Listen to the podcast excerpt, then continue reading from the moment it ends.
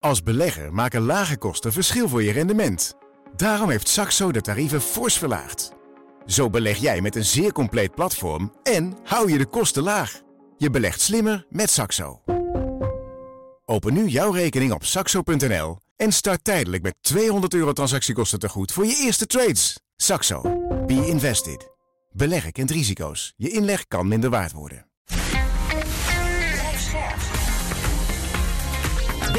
Nieuwsradio. Boekenstein en de Wijk. Hugo Reitsma. Dit is een extra uitzending van Boekenstein en de Wijk in verband met de oorlog in Oekraïne en de crisis met Rusland. Het is vrijdag, dag 149 van de invasie. Arjan, mag ik met jou beginnen bij de situatie op de grond? Ja, het is, heeft wel enige duiding nodig. Uh, Oekraïners zelf die proberen te, een soort retoriek te zeggen dat ze denken te gaan winnen. Dat ze enorme successen met de HIMARS hebben. Hè? Ja. Dat wordt ook wel een beetje uh, bevestigd door Amerikaanse bronnen. Maar als je dieper gaat kijken, uh, dan uh, er is echt, toch echt geen sprake van een doorbraak uh, in het zuiden. Trouwens, het geldt hm. zelfs voor de Russen in het oosten. Hm. En dat heeft te maken met het feit dat ja, Rusland heeft heel veel drones. Hè?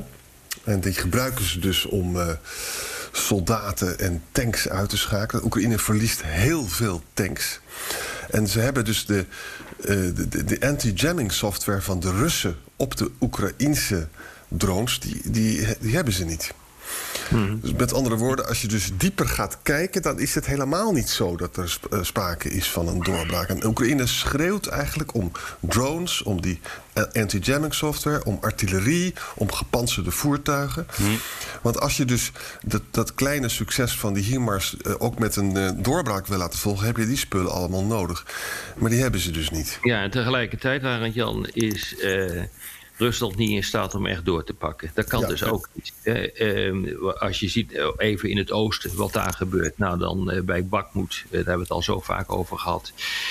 Ja, beperkte grondoperatie, maar levert niks op. Ehm, artilleriebeschietingen in de richting van Sloviansk, maar dat levert niks op. In het noorden is er een ons een niet succesvolle aanval geweest op uh, Kharkiv. Uh, nou, het zuiden heeft, heeft Arend eh, Jan net genoemd, beperkte tegenaanval in Kersel, maar levert ook weinig op. Dus je ziet, en dat is ook wel een van de conclusies die experts trekken. Um, ja, die uh, operationele pauze waar we zo lang over hebben uh, gehad, uh, die zet zich eigenlijk nog steeds voort. Want er gebeurt niet zo gek veel. Ja.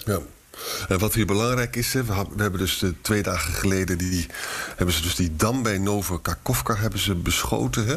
In het zuiden weer dan. Ja, in het zuiden. En ook, ook die uh, an, an, an, Anitovsky Bridge of zoiets, zo heet dat. Hè? En dat was natuurlijk heel indrukwekkend. En nou, nou, sommige stukken zeggen van ja, maar als dat dan allemaal lukt, dan ligt de Krim open.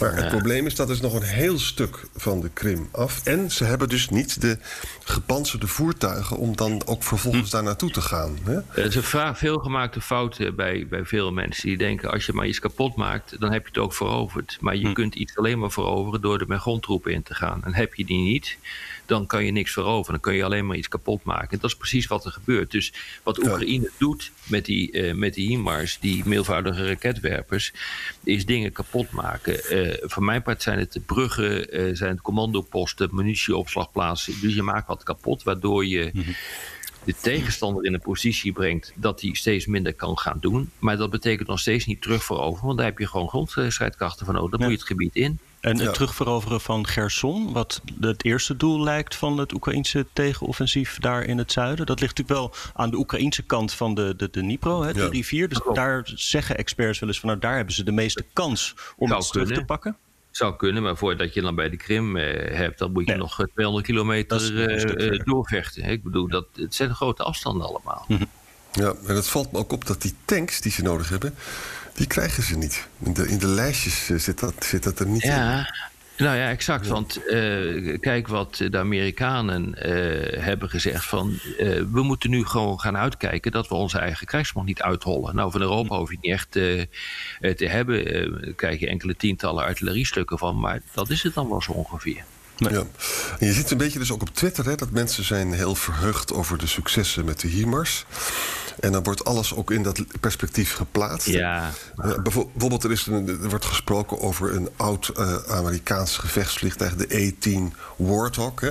Ja. Maar als je dat dan analyseert, dan is alleen maar dat balletje is opgegooid door de Amerikaanse luchtmacht, omdat ze er vanaf willen. Want dan komt er onderhoudsgeld oh. voor andere vliegtuigen vrij. Hè. Ja, en ze zoeken naar vliegtuigen die effectiever zijn in de oorlog met uh, de komende oorlog met China. Ja, die, die, die vliegtuigen zijn dus ontwikkeld oorspronkelijk om Russische tanks kapot te schieten. Het zijn laagvliegende of, en, en, en het zijn vliegtuigen die niet hard gaan.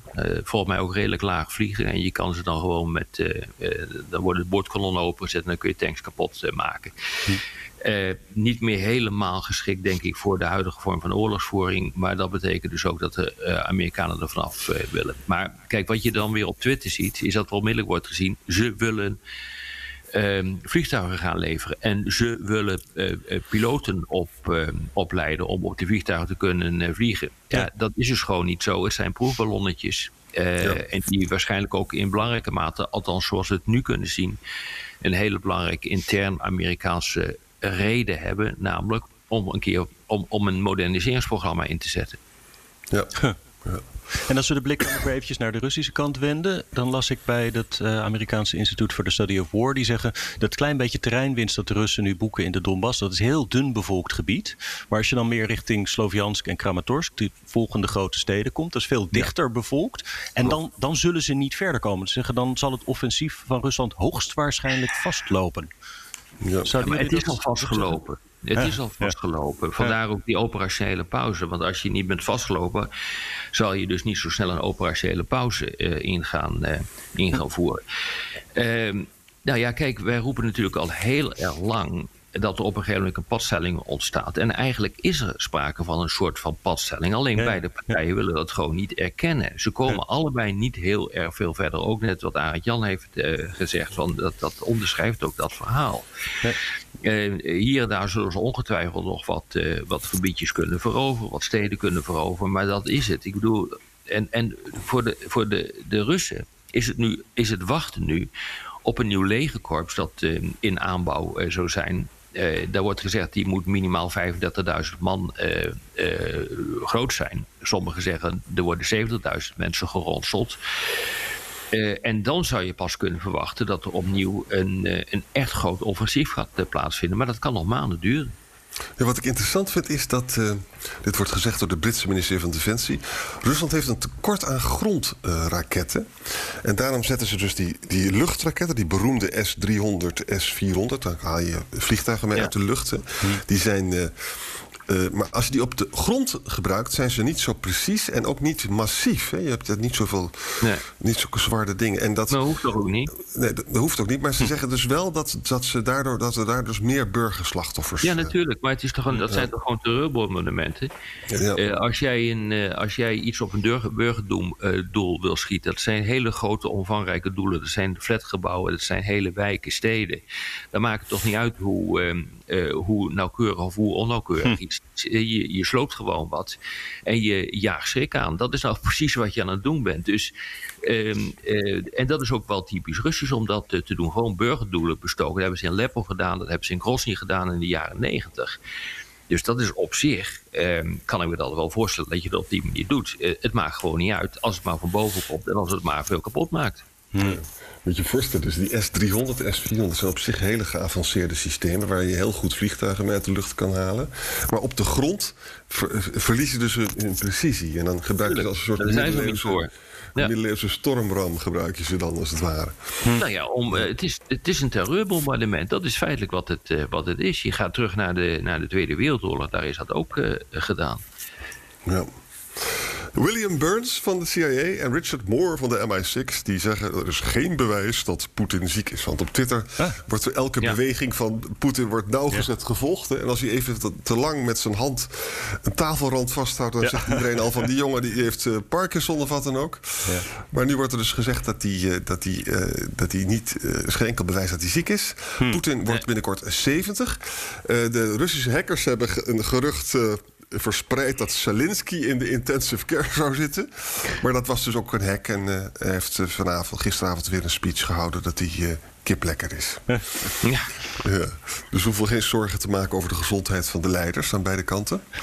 Ja, je weet het ook maar nooit. Hè. Eh, ik bedoel, ik, ik, ik heb het toen Avril Hines, eh, de, de, de nationale uh, intelligence director van Amerika, ook horen zeggen van ja, wij hebben geen bewijs dat dat zo is. En nu, nu roept Burns dat ook. Ja, weet je, ik, ik denk dat dat ook wel klopt. Dus misschien meer de wens is de vader van de gedachte. Ja. ja. ja.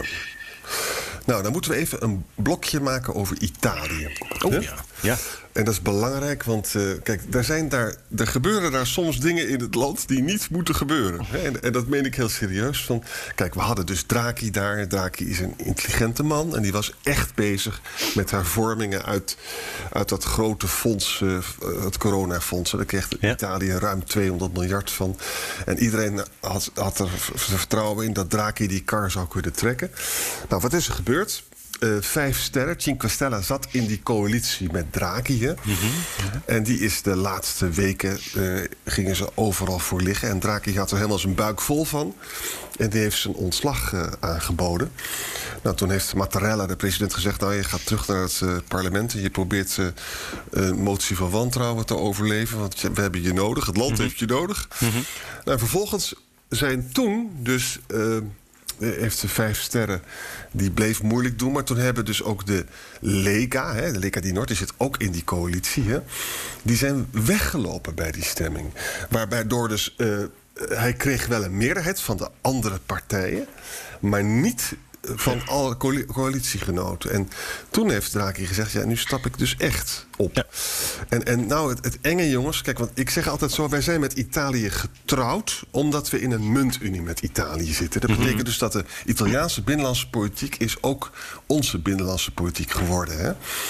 En uh, bedenk goed dat uh, de Lega, die Noord met Salvini. De Fratelli d'Italia met mevrouw Meloni. Hè? Hmm. En dan ook nog de derde, en dat is Berlusconi. Die hebben 220 zetels van de 400 uh, eh, in het parlement, in de pols. Dus dan hebben we dus uh, Lega. Salvini is een totale opportunist en ook anti-EU. Uh, Fratelli d'Italia is een, is, is een postfascistische partij, anti-emigratie... en is nu wel zo slim om niet al te anti-EU-achtige uitspraken te doen... want ze houden wel van dat geld uit dat uh, coronafonds. Nou ja, en, en Berlusconi-partij is natuurlijk een verschrikkelijke partij... die in staat is geweest om twintig jaar lang Italië te laten groeien. Dus jongens, op het allerslechtste moment in Europa gebeurt dit nu. Uh, de Italiaanse staatsschuld is 150 procent. Ja. De, de spread loopt op. Ik word hier niet vrolijk Nee. Het is ook trouwens een, uh, een ongelooflijk aardig verhaal, een reconstructie in Politico. Moet iedereen echt even lezen.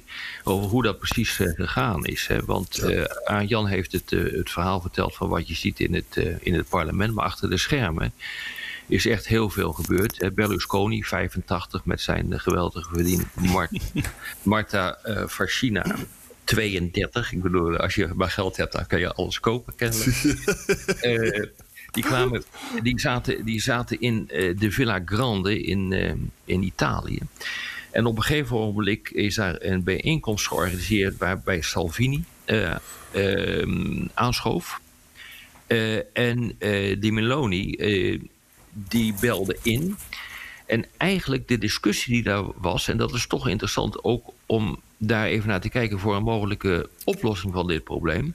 Die wilde een nieuwe coalitie hebben onder leiding van Draghi, maar zonder de vijf sterrenbeweging. Ja, ja, ja. En uh, daar waren ze het feitelijk over eens. Uh, uh, Berlusconi heeft Draghi gebeld. Vervolgens is er vanuit de villa een een, een, ploegje afgereisd naar eh, de residentie eh, van eh, Draghi. Maar Draghi heeft gezegd, en dan, en dan wordt het interessant. ik ben niet gekozen. Ik heb geen politiek mandaat. en dat betekent dus feitelijk dat ik niet tot een complete reshuffling kan komen zoals jullie hem willen. En die reshuffling zou heten: Vijf Sterrenbeweging eruit en uh, hervormingen binnen de regering en een nieuw uh, programma. Hij zegt, daar kan ik niet mee akkoord gaan, dus ga ik naar het, uh, naar het parlement. Het interessante hiervan vind ik dat als je kijkt wat hier gebeurd is, dan was het dus niet zo dat, dat Salvini, die overigens wel nieuwe verkiezingen wilde, en Berlusconi, dat die per definitie, en die Meloni, per definitie een nieuwe regering wilde hebben onder een nieuwe, een nieuwe premier. Dat is gekomen omdat Draghi heeft gezegd van ik kan hier niet in meegaan. En dat is toch interessant hoor. Want dat zou dus best kunnen zijn, de uitkomst van deze hele discussie, dat er een nieuwe uh, regering komt onder leiding van Draghi. En dan waarschijnlijk zonder de vijf sterrenbeweging. Maar dat hangt helemaal van de verkiezingsuitslagen af. Zou me niet we gaan nu heel erg de diepte in, wat ik waardeer. Maar misschien moeten we ook eventjes het verband leggen met Oekraïne en Rusland. Nou, dat heeft we dat, alles mee te maken. En eh, vraag ook aan Arend Jan. Is het nou zo dat dit ook het directe gevolg is uh, van het, uh, het sanctiebeleid en, het, en de economische oorlog van, uh, van het Westen tegen, tegen Oekraïne. Omdat een van de redenen waarom men af wilde van deze coalitie is natuurlijk dat men het niet eens was met het steunpakket, althans dat ging niet ver genoeg, om de armen uh, Italianen te helpen uh, om, uh, laten we zeggen, het hoog boven water te houden als gevolg van recessie, energieschaarste en ga zo maar door. Wat vind jij eigenlijk?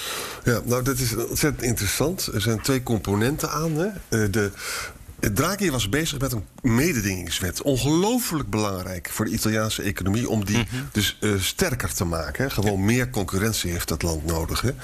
Nou, dat wilde mevrouw Meloni niet. Die zit gewoon die kartels lekker te beschermen. Kan ze makkelijk stemmen mee ophalen. Hè. Dus met andere woorden, er, is dus, er was dus een, een, een binnenlands probleem. Er grote bezwaren tegen die modernisering van de Italiaanse economie. Het tweede is, Draghi was de grote steun van Oekraïne. Eigenlijk meer nog dan Scholz. En groeide dus uit tot een staatsman van formaat. En Meloni is zo slim om de, de oorlog in Oekraïne dus echt vreselijk te vinden. En Rusland ook heel erg te vinden. Die is echt een slimme dame. Maar Salvini is een vriendje van Poetin. En Berlusconi die heeft, uh, heeft Poetin op uh, Sardinië meerdere malen, meerdere malen ontvangen. Hè? Dus met andere woorden, als Draghi echt weg zou zijn... ik stel gewoon maar dit vast, hè, dan is dat dus ernstig voor de Italiaanse steun aan Oekraïne. En dat is ook weer ernstig in Europa... omdat Scholz niet zo heel sterk optreedt. Hè, hoewel dat wel wat verbeterd is de laatste tijd. Uh, en daarnaast is het gewoon zo, jongens. We hebben dus nu uh, de Lega, de Fratelli en Berlusconi. Dat vind ik dus geen serieus te nemen partijen. Het zijn partijen die populistisch zijn. Uh, die post-truth, dat met aan de hm. feiten hebben ze allemaal niet zoveel. en ook heel erg polariseren. Hè. Dat is een boek van Moises Naimi. Hm. En jongens, en met, die, met die giftige mix kan je dus een meerderheid van de zetels halen. En, en, ja, dat klopt. Ja, exact. Ja. Dus nog even terug naar mijn vraag, Arend Jan. Heeft dit nou een rol gespeeld of niet? Het ging uiteindelijk eh, ook in het, eh, in het parlement en in de regering over de vraag of het steunpakket erdoor moest komen, die een directe relatie had met eh, de ontberingen die mensen moeten doorstaan. Ja, als dat, dat, heeft, dat heeft ook een rol gespeeld. Maar ik vind altijd dus de steun van mensen als Salvini, wat eigenlijk dus een, begon als een MKB-bedrijfpartij. En ook Meloni, dat is echt helemaal niet zo dat Meloni wakker ligt van de armen in Italië hoor. Die heeft, doet hele andere spelletjes. Maar alles wat dus uh, Italië hervormt, hè, uh, dat, daar gaan ze voor liggen. En, en het is ook, als je populist bent, is het natuurlijk ook altijd heel makkelijk. Dat kan je in Nederland ook doen. Nu krijgen onze allerarmsten krijgen 1300 euro energiesteun. Hè. Nou, dan ga je natuurlijk zeggen dat moet meer zijn. Hè. Terwijl dat natuurlijk ook een enorme aanslag op het, op het, uh, op het budget is. Ja, maar, goed, wat, wat, je dus nu ziet, is dat dus die hele Europese Unie op deze manier eh, toch behoorlijk uit elkaar eh, wordt gespeeld. En dat is ook de reden waarom ik uh, je nog een keer extra gevraagd heb van heeft nou dat steunpakket als gevolg van energiearmoede, recessie enzovoort een rol gespeeld. want dat is echt niet triviaal hoor, als dat het geval is. Want je ziet nu dat door die, uh, die energiecrisis uh, die nu uh, kennelijk aan het komen is, de Hongaarse minister van Buitenlandse Zaken al naar Moskou is afgereisd. om daar 700 miljoen kubieke meter gas te kopen. je ziet dat een aantal landen, Polen, Portugal, Spanje, Cyprus, Griekenland, al hebben gezegd: we gaan niet mee uh, met die hele discussie uh, ja. over 15% verplicht gas uh, besparen. Cyprus zegt daarbij, we zijn niet eens aangesloten op het Europese gasnet. dus waarom zouden we dat gaan doen? Hebben ze, hebben ze absoluut een punt. Maar ik vind dit wel echt heel ernstig hoor. en we moeten dat maar eens even ook in de toekomst heel, heel goed gaan, gaan volgen. En ik, ik eh, het, het, is nog te vroeg om hier harde conclusies uit te, trekken. Maar het zou best kunnen zijn. Uh, ik heb wel vaker gefilmuleerd uh, tegen het tamelijk onderdachte beleid om gas en olie direct te koppelen aan de, de Oekraïne-crisis.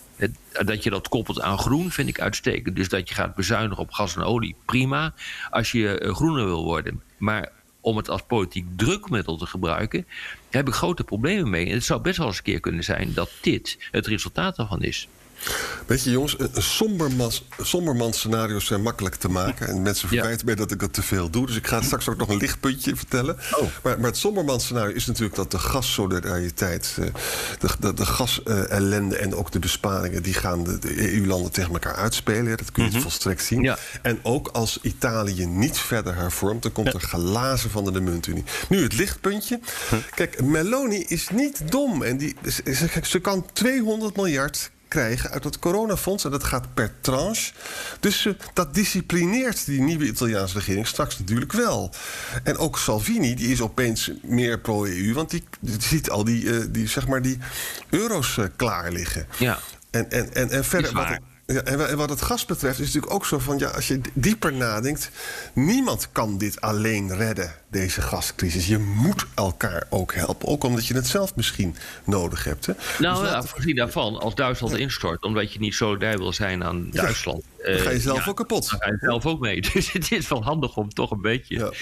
om toch een beetje solidair te zijn in deze. Ja, dus er is veel reden tot sombermans, maar je kan ook zeggen... Van... Nee, maar daar heb je een punt hoor, Arend-Jan. Uh, toen ik dit zag, toen dacht ik, daar gaan we weer in Italië. Want chaos in Italië, dat zijn ongeveer wel uh, inwisselbare uh, namen hoor. Ja, we kunnen dus concluderen dat zowel Oekraïne als Rusland aan het vastlopen zijn. En de meeste beweging is nu in Europa, namelijk eh, een van versplintering. De verkeerde kant op. Ja, ik, ik denk echt dat wij eh, dat die Oekraïne-oorlog dus een enorme aanslag betekent op de solidariteit van. Eh, van, van de Europese Unie. Precies ook om de reden die Arend Jan zegt. populisten komen op, die, hebben, die gaan voor eigen gewin. Die hebben een mobiliserende strategie. Die interesseert het geen ros wat er met een land gebeurt als ze zelf maar winnen.